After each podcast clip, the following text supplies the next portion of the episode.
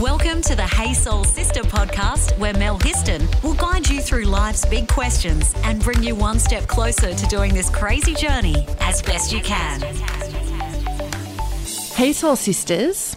So, I'm going to share something that's very personal with you right now. Any brothers or men that are listening, you may want to potentially turn the sound down a little bit because we're talking girl stuff today, girly parts. We're talking about vaginas. Actually, I don't even know I whispered that. We're talking about vaginas today on Hey Soul Sister podcast. So, I'm going to tell a little story. On the weekend, I was walking up to the beach with my hubby and my sister and our two puppies. We grabbed a coffee and we turned and started walking back home again. We're walking past Empire Park Oval, and all of a sudden, I got the sudden urge to sneeze. And as I sneezed, I kind of bent over a bit because I had this feeling I'm like, oh, this feels like it's going to be a big sneeze. And it was. And I peed myself. and it was not great. I was standing in the middle of an oval, peed myself from a big sneeze. And of course, my sister thought that was hilarious. My husband was like, What the hell? What's going on there? Yeah. And I'm like, It's probably not the first time it's happened. I We used to have a trampoline. I used to love jumping on that trampoline, but had to stop because I would pee myself jumping on that trampoline. I don't know what's going on here. I don't I don't know when that became a thing. But what is awesome is that a couple of weeks ago, we released a podcast episode, myself, Mel Sarge, and Jess Shulo, on Hey Soul Sister called Bad Mums. And we were talking about a whole range of mum issues. And one of them I mentioned was about prolapses, uh, which women can get, unfortunately, after having children. And this wonderful woman, Erin Cuskelly, reached out to me and said, You mentioned about pelvic mesh and prolapses on your Bad Mums podcast episode. I'm actually a physiotherapist who helps women with their the JJs and their female bits areas. And actually, I, I really think that women need to get some more information around that. So we caught up for coffee, and I was like, we absolutely need you on this show because you have so much good advice and wisdom about the health of our vaginas. Welcome, Erin Cuskelly. Thank you so much, Mel. and I'm so proud of you for sharing your story because you're so not alone. I mean, I see women all day, every day who pee their pants when they sneeze or when they jump on a trampoline. And I say, What are you doing about it? What have you been doing to manage it? And they're like, Oh, nothing. I just wear black tights so people can't tell. So I think so great that you have me on and I'm so grateful for being here that we can get the information out there that there's something you can do about it to help. Yeah, thank you. Now, quickly tell us about what you do because I didn't even realize that there was a thing of like women physiotherapists that look after vaginas. Yeah. And our what do you call it? Your pelvic area? Yeah, Like, yeah. So we generally refer to ourselves as either pelvic health physios or women's health physiotherapists. And even as a physio, when I started out treating sports, I didn't know the scope of what women's health physios actually treat and what they do.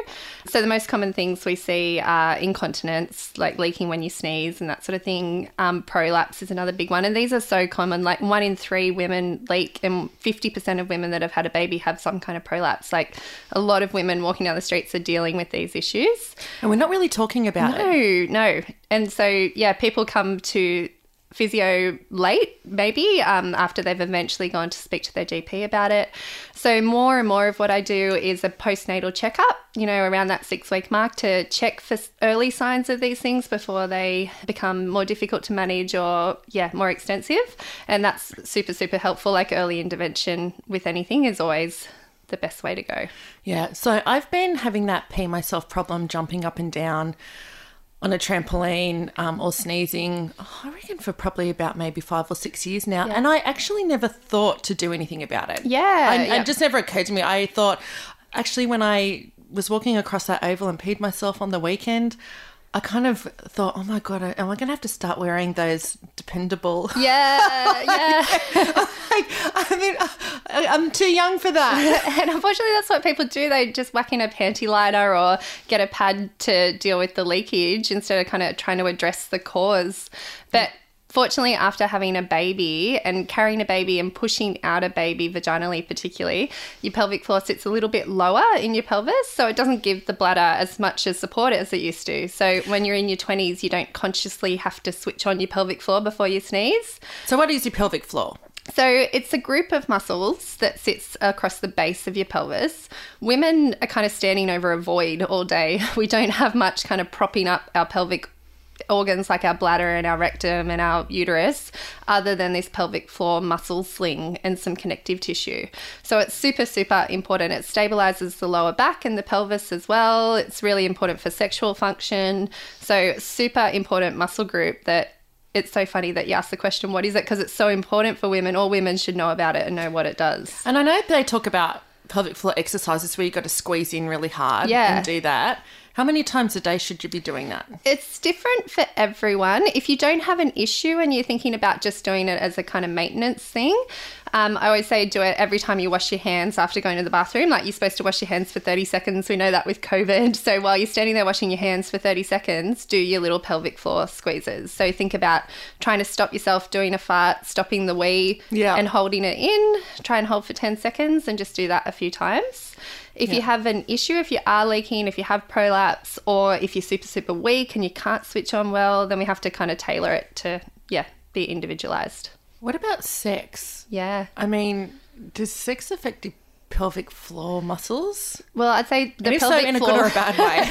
I'd say sex doesn't affect the pelvic floor muscles. The pelvic floor muscles affect sex. oh, really? Yeah, for sure. Like they have a huge sexual function as well as continence function. So we see a lot of women postnatally, C section or vaginal delivery, uh, with pain with sex. So scars are a huge thing. You wouldn't think having a C section would affect your sex life, but that scar across the abdomen can affect the mobility of the cervix. The cervix needs to move when you're having sex, and if it can't, it becomes painful.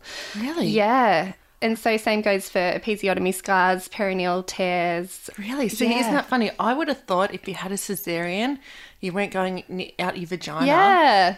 that you, your vagina would just Be the stay same. virginal. Yeah. so um, we can see an overactive pelvic floor after a C section, which again, you can get pain with penetration or with inserting a tampon, those sort of things. So even if you've had a C section, your pelvic floor can definitely be affected and your sex life can be affected.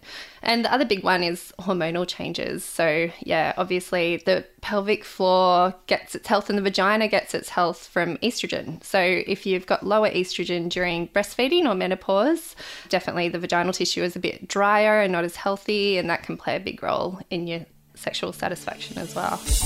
Let's get soulful on social media Search the Sister Code Facebook page. and follow us on Instagram. Let's look at me for a sec. Okay, I've got the occasional peeing myself, sneezing, jumping on a trampoline, which I try to minimize. What do I need to do? Well- just just do the squeezing of the pelvic floor. Unfortunately, like if you've had a baby and you're a woman, you kind of have to commit to doing daily pelvic floor exercises forever, um, and that's just the lot that we're given. So. Pelvic floor exercises is the number one thing. It depends on what's causing the leaking. Sometimes it's a little bit more to do with the stretchiness of the connective tissue that we see with prolapse. There are little support devices that you can use if it's sort of a bigger concern for someone and they're leaking more often, not just, you know, once a month with a sneeze. If they're leaking every time they try and go to the gym, every time they, they go for a walk. Um, we sometimes offer a little support with a pessary, which is a plastic device that kind of supports that area. But pelvic floor training, looking after your diet and your lifestyle factors, making sure you don't get constipated, all of these things are really important in taking care of that area. Okay, let's talk prolapse. Yeah. Years ago, my nanny had a unfortunately had a prolapse where both I think her bowel and her bladder started coming out her vagina, Yeah. and she had to have a couple of operations. They made a sling to Yep. put inside to hold it all up, um, and she had a lot of problems post Yeah. post operation. Had a lot of problems with that, and I remember I was probably in my early twenties and was mortified at the thought that that could happen to someone. Absolutely. Of like I just remember going, "Oh my, is that even a thing?" Yeah. And I think that's what most women have heard the term prolapse, but they think, oh, that's what my grandma had when everything was falling out her vagina. But there's different grades of prolapse. It's quite severe prolapse if you can actually see an external bulge. You're more like in a grade three to four prolapse. So, what we like to check for postnatally is if there's early signs of a little bit of a bulge from the bladder or the bowel just coming into the vaginal canal. So, not exiting, and you may not have symptoms, or they might be very mild symptoms. But if we can pick that up and put in strategies to support that area, you can stop that from progressing into a worse prolapse or worse symptom. And like your grandma, a lot of women notice a big difference postmenopausally. So if you put in these strategies post baby and in your 20s, 30s, 40s, 50s, then hopefully you don't get that severe progression postmenopausal.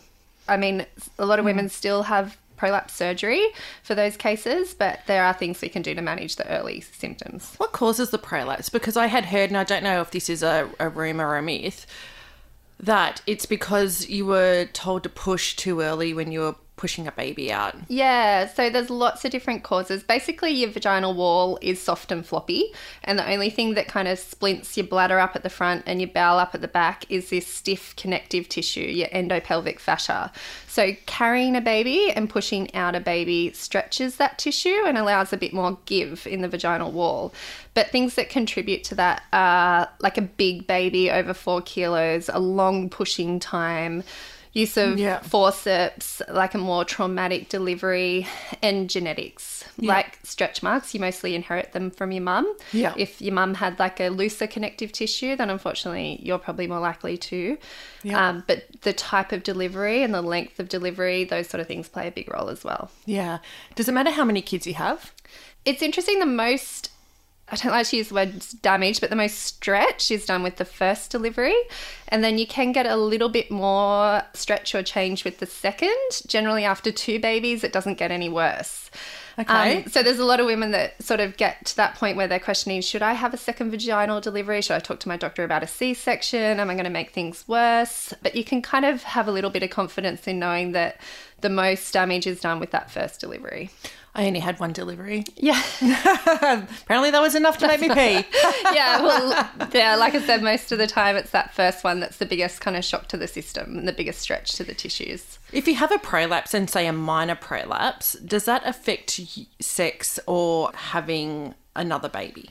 Neither. So generally, an early grade prolapse, you won't even know that it's there. You might feel a little bit of like a heavy feeling in the vagina or a dragging sensation, maybe just at different times of the month. But most partners would say they wouldn't notice a difference at all. Yeah. Um, and most women would say the same thing. So during sex, it doesn't seem to make any difference really at all. Yeah. Um, and even with severe kind of grade three, four prolapses, it just means that you might need a little bit of good communication with your partner, just getting your comfort, but it doesn't stop you from having sex at all. Yeah. I saw um in the media a couple of years ago there was controversy around the pelvic mesh.